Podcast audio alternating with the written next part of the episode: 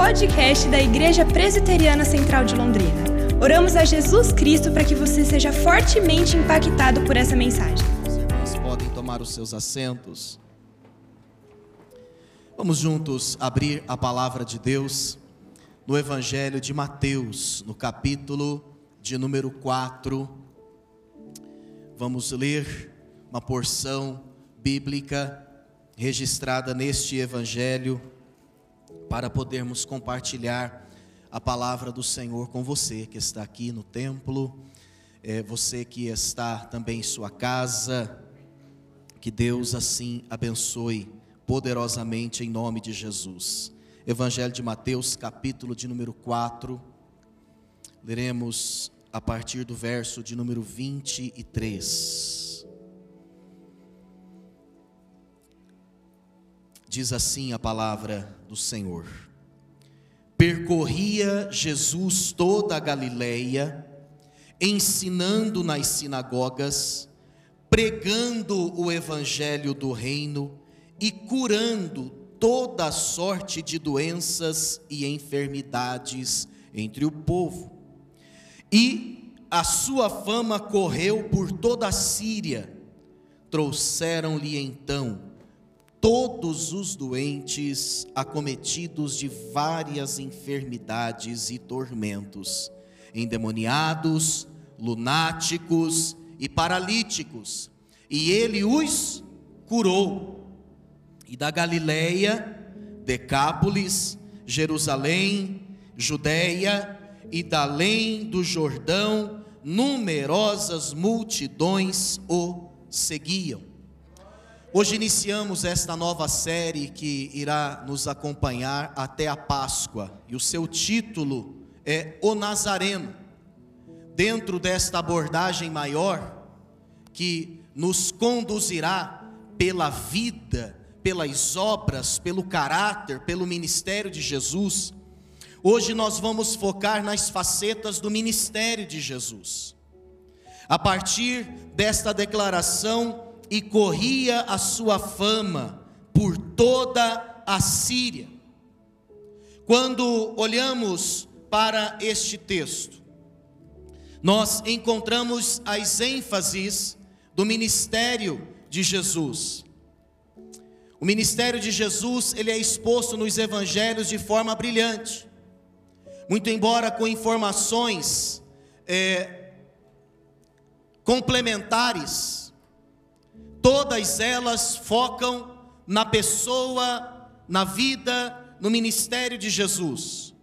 Pastor Hernandes falando sobre as distinções que, que podem ser encontradas nos evangelhos acerca da pessoa e da vida de Jesus, ele usa uma ilustração muito bonita. E ele diz que ler os quatro evangelhos é como escalar a mesma montanha a partir de direções diferentes ou a partir de pontos diferentes. Você está na mesma região, mas você tem um campo de visão distinto, acerca da mesma realidade.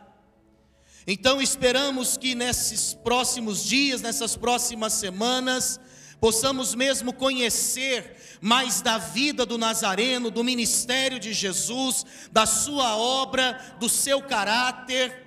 E quando nós olhamos não só para este texto, mas para todos os evangelhos, nós vemos que Jesus, ele sempre foi guiado pela missão que o Pai lhe confiou. E aqui já temos uma importante dica que nos faz desvendar o ministério de Jesus as ênfases, as características, as práticas deste ministério. O que guiava o ministério de Jesus, a sua própria é, a sua própria prática diária era a missão que o Pai lhe conferiu. Ministérios não sustentam a missão, a missão sustenta o ministério. Nós sabemos que ele veio para curar, para libertar, ele veio para salvar os incrédulos, os ímpios, os separados, os eleitos. Falar da missão de Jesus não não é algo que se resume ao ponto final dessa trajetória, mas a sua caminhada tem a ver com o caminho trilhado por Jesus, o movimento ou os movimentos é, que ele empreendeu ao redor de Jerusalém, na Galileia, pelas terras onde passou. Jesus desempenhou um ministério fantástico que envolveu ensino, discipulado, envolveu pregação, proclamação da palavra, envolveu curas, milagres, sinais, prodígios e maravilhas e, acima de tudo, envolveu a salvação de pessoas. Em primeiro lugar, podemos dizer que o ministério de Jesus foi um ministério pessoal. Diga comigo, pessoal foi um ministério particular, específico, algo personalizado, relacional. Eu quero aqui citar um trecho deste livro fantástico do Eugene Peterson, chamado O Caminho de Jesus e os Atalhos da Igreja. Ele diz: o livro que você segura em suas mãos é uma conversa sobre espiritualidade a espiritualidade dos caminhos que percorremos em busca por seguir a Jesus, que é o caminho. Os caminhos que Jesus adota para amar e salvar o mundo são pessoais, nada desencarnados, nada abstratos, nada impessoais. Antes, encarnados de carne e osso mesmo, relacionais, específicos, pontuais. Ele acrescenta: os caminhos empregados em nossa cultura ocidental são eminentemente impessoais. Falam de programas, de organizações, de técnicas, de normas, de procedimento, informações fora de contexto. Ele diz: no que tange aos métodos e meios, prefere-se o vocabulário dos números ao dos nomes. Sobejam as ideologias, expulsando-se as ideias, o nevoeiro cinzento das abstrações encampa as particularidades bem marcadas do rosto que se pode reconhecer e da rua à qual estamos bem afeitos. Neste comentário, pastor Eugênio ele fala sobre essa impessoalidade de muitas religiões e até igrejas deste tempo que não conseguem entender o caráter pessoal, relacional, particular e íntimo do ministério de Jesus.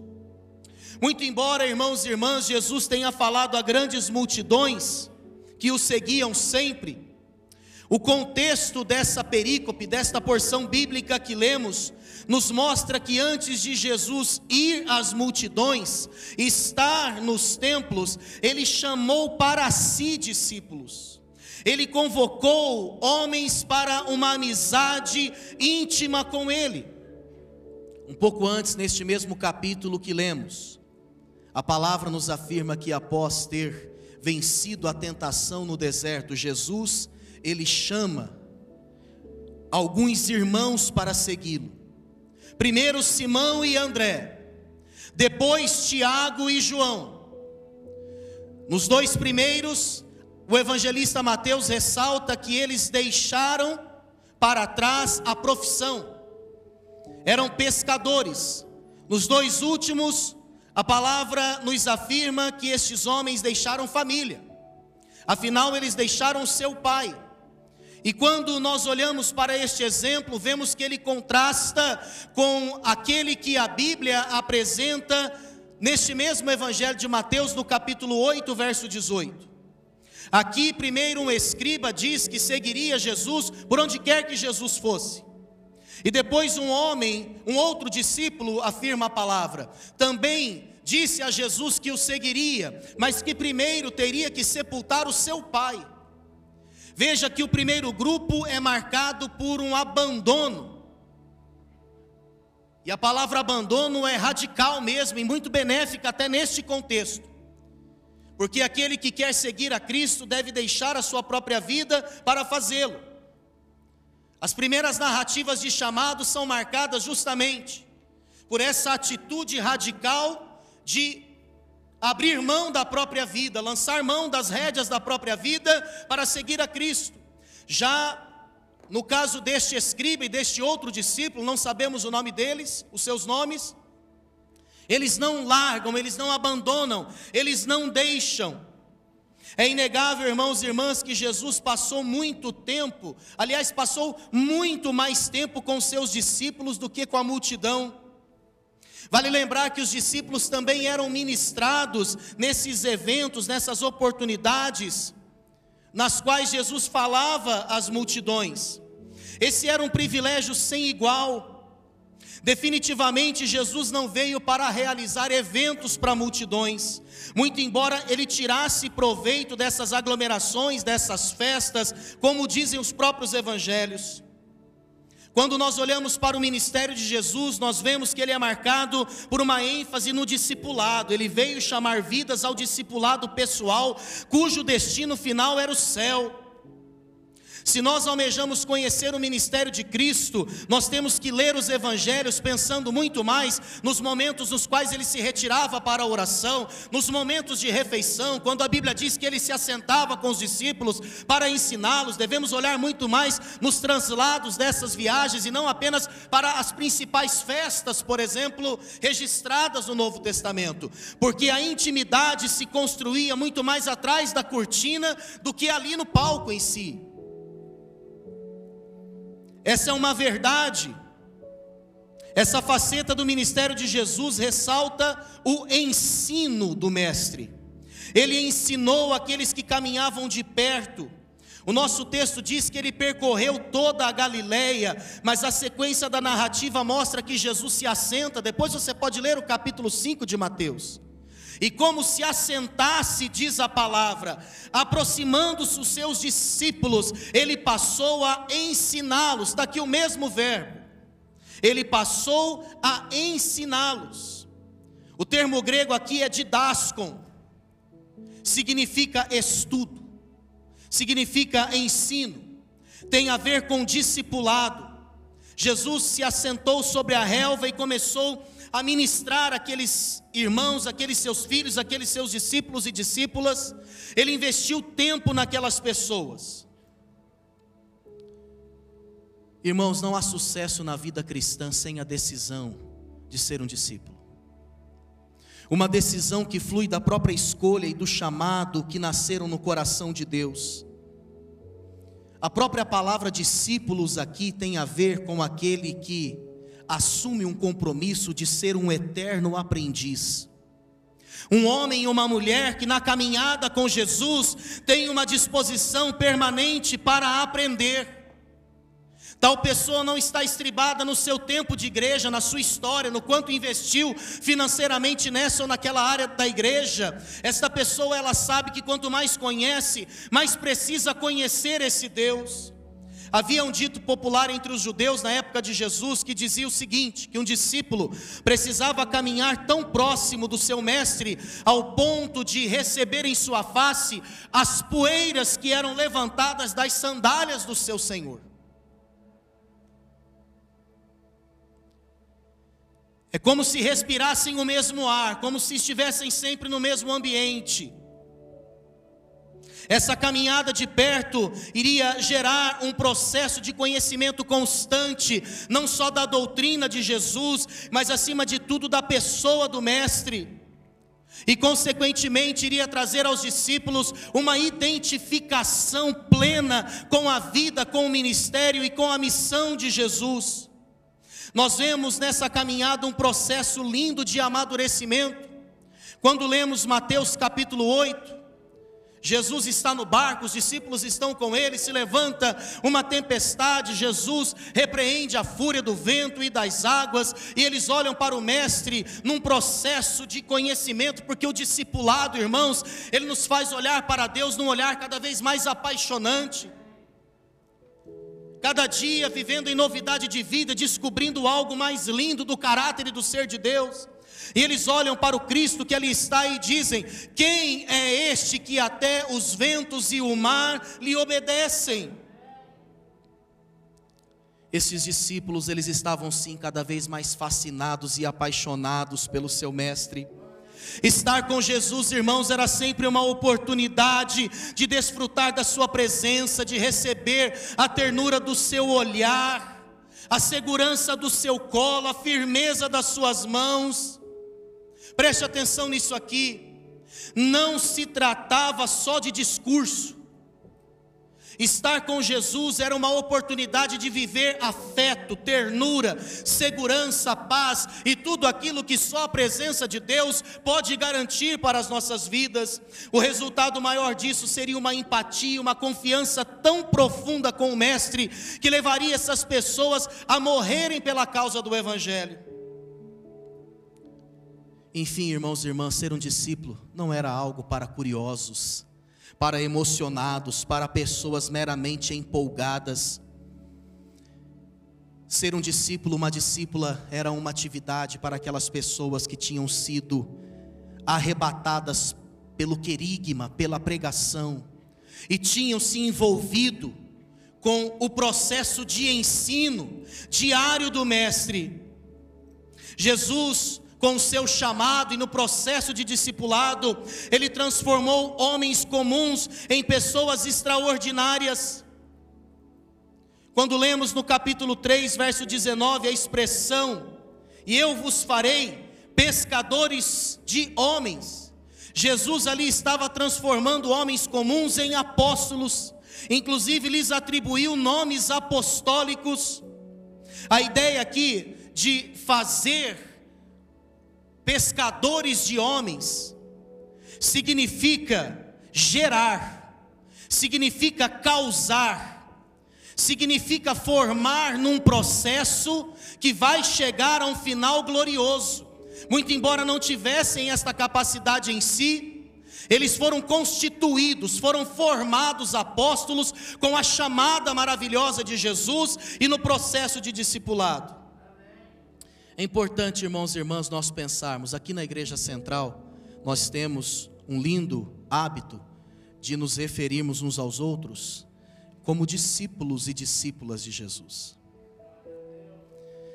Mas diante de uma palavra como essa, a gente precisa pensar: somos mesmo discípulos?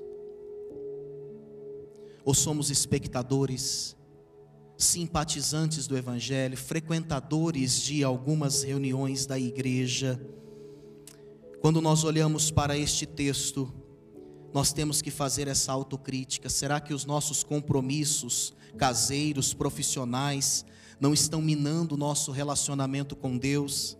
Será que muitas vezes o nosso ativismo religioso não está nos privando de vivermos uma intimidade mais profunda com o Senhor, já que a primeira ênfase do ministério de Jesus está no ensino, e ensino tem a ver com discipulado, e discipulado tem a ver não apenas com a, a imersão em doutrina, mas em doutrinas, mas com a experimentação da presença gloriosa de Deus. Ninguém sobrevive espiritualmente sem avivamento espiritual.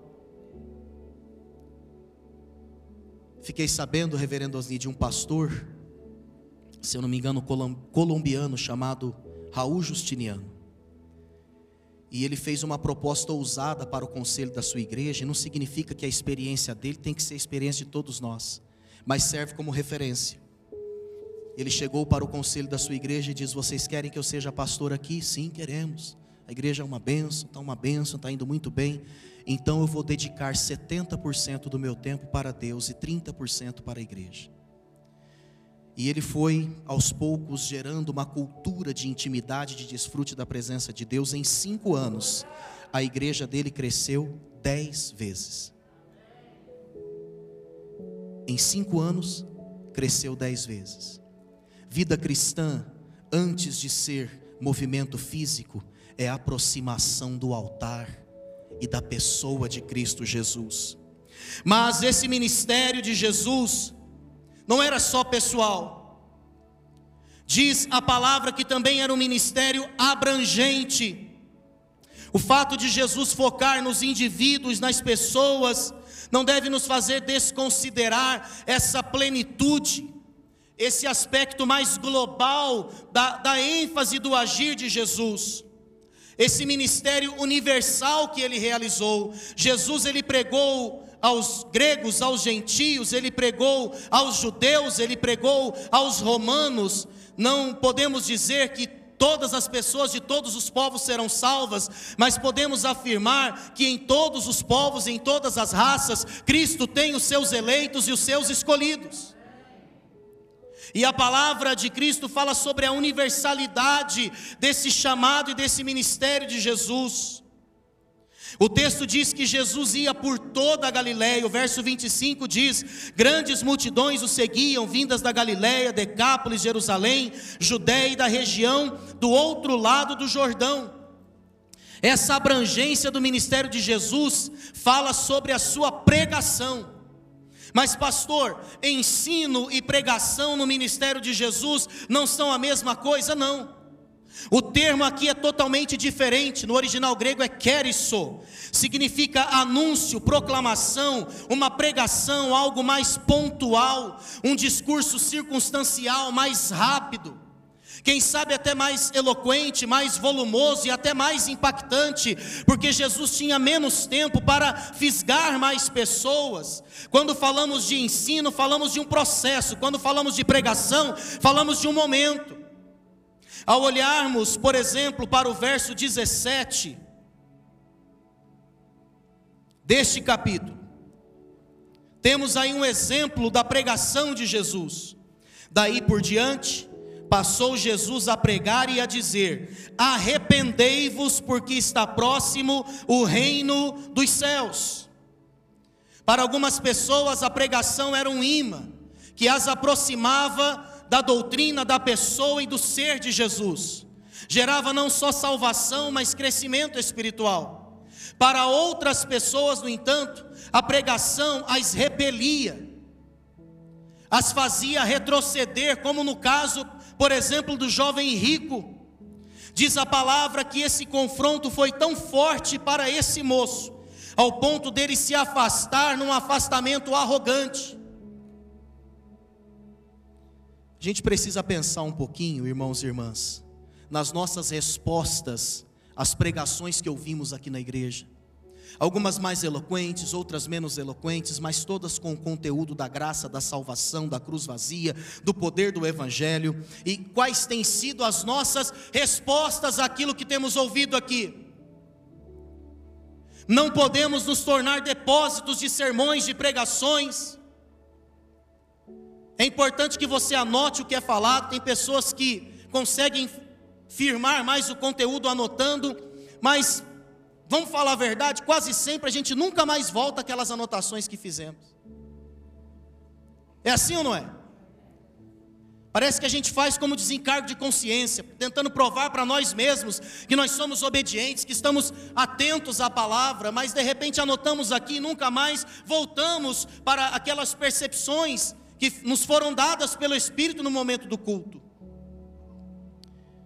A própria característica carismática do ministério de Jesus, como nós veremos daqui a pouco, ela despertava, ela mostrava, ela elucidava diferentes motivações é, nos corações das pessoas que se aproximavam de Jesus. Há uma diferença muito grande, irmãos e irmãs, entre conhecer a fama de Jesus e conhecer a sua pessoa. A ideia do original aqui neste texto é que a fama ela atrai curiosos e não necessariamente seguidores, discípulos. Conhecer a Jesus pela sua fama é conhecê-lo a partir daquilo que se ouviu de terceiros, a partir de relatos ou mesmo de rumores e quem sabe até de meias verdades. Possível que uma grande parte dentro daquela multidão ouviu apenas uma vez uma pregação, ou quem sabe ouviu alguém falar acerca de Jesus e ficou só nisso. Essas pessoas conheceram sua fama, ouviram acerca de seus milagres, mas não iniciaram uma caminhada abençoada com Cristo. Quando nós olhamos para esse texto, nós temos que pensar, conforme esta irmã que deu testemunho hoje aí, nos desafiou a fazer. Nós temos que pensar que as nossas redes sociais podem ser usadas para a promoção do Evangelho. Nós temos que pensar que a nossa postura com os vizinhos, lá no condomínio onde moramos, com o porteiro, com as pessoas da limpeza, temos que pensar que o nosso comportamento com os professores dos nossos filhos, enfim, no trânsito, aquilo que também ali fazemos, nós temos que pensar que somos pregações ambulantes. E devemos sim, devido à urgência desse tempo, tirar proveito de cada uma dessas ferramentas para o louvor, honra e glória do nome de Jesus, para que a palavra de Deus seja proclamada, seja anunciada, cada dia com mais ênfase. E eu quero terminar esta rápida ministração dizendo que além da característica do ensino, além da característica da pregação, o ministério de Jesus era um ministério carismático. Diga comigo, carismático. O ministério de Jesus era um ministério de milagres. Era um ministério de convivência com o sobrenatural. Aonde Jesus estava, milagres aconteciam. Enfermos eram curados, desde as enfermidades mais simples até as mais complexas. O termo usado aqui é terapeu. Jesus ele se colocava não como um curandeiro, alguém que apenas com uma palavra iria repreender uma enfermidade e esse era o final de sua missão, não.